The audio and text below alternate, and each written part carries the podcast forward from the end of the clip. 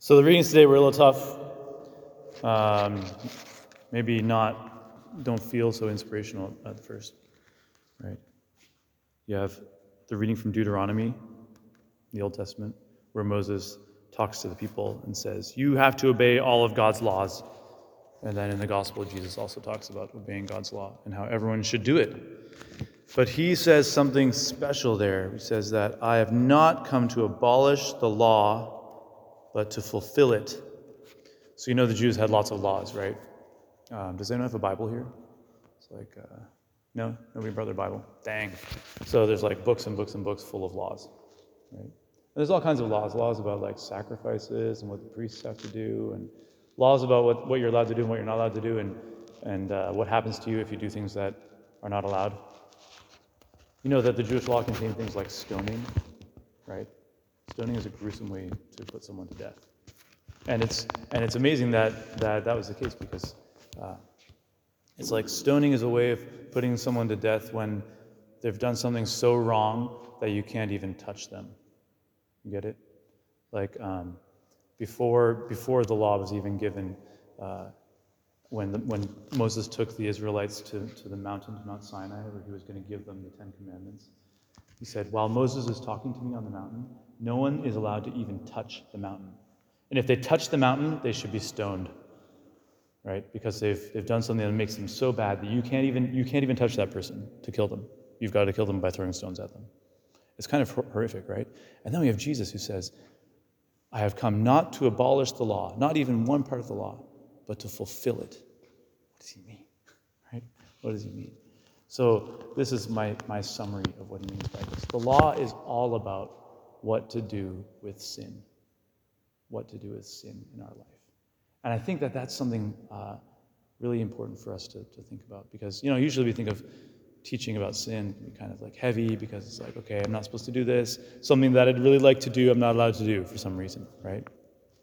What, what, uh, what the law of God really does is that it teaches us what's actually good for us and what's actually harmful for us, right?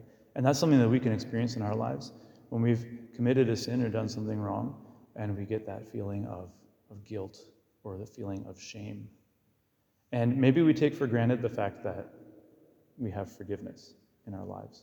And we forget the fact that uh, some people don't.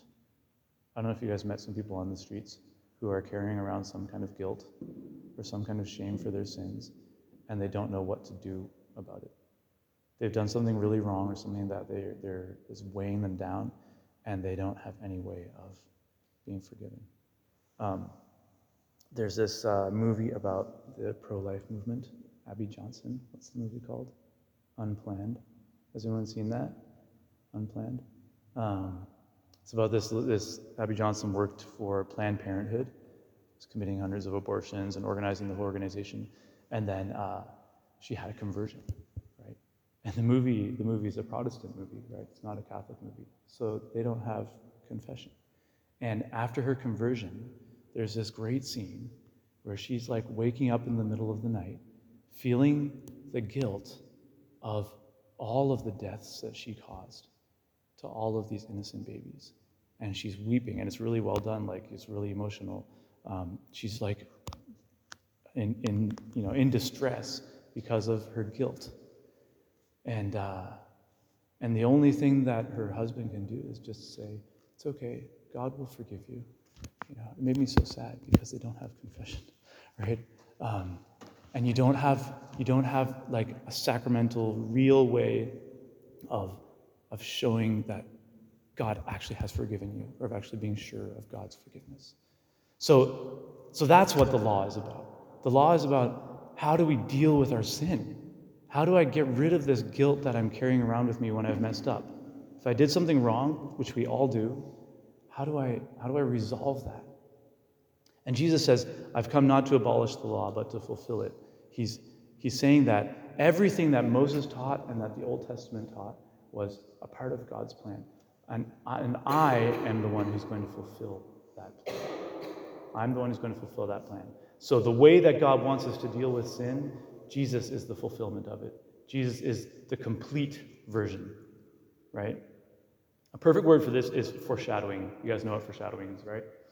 Um, a shadow is a really good image for that. Like if you if you're hiding somewhere and you see somebody coming, somebody's coming, and all you see at first is the shadow, you can kind of tell who it is by the shape of the shadow, right?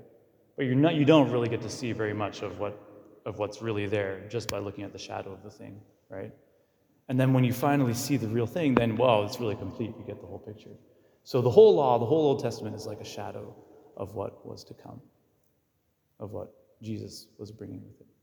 And what was Jesus bringing with him? What is Jesus' answer to the question of how do we deal with sin?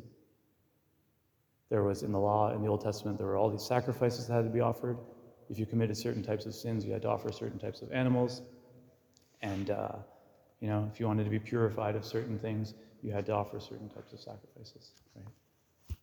Uh, Jesus takes all of that and fulfills it by replacing it with one sacrifice. It's the sacrifice of himself. And that's the image that you guys are wearing around your necks and you have on your t shirts of Christ on, on his cross. The way that God deals with sin now, after the coming of Christ, is by offering up himself for sin so that people don't have to carry around their guilt anymore and people don't have to feel bad about the terrible things they've done anymore because of his because of him because he was the one who shed his blood instead of some animal, instead of some lamb. Right? That's the beautiful thing about the gospel, about Christ.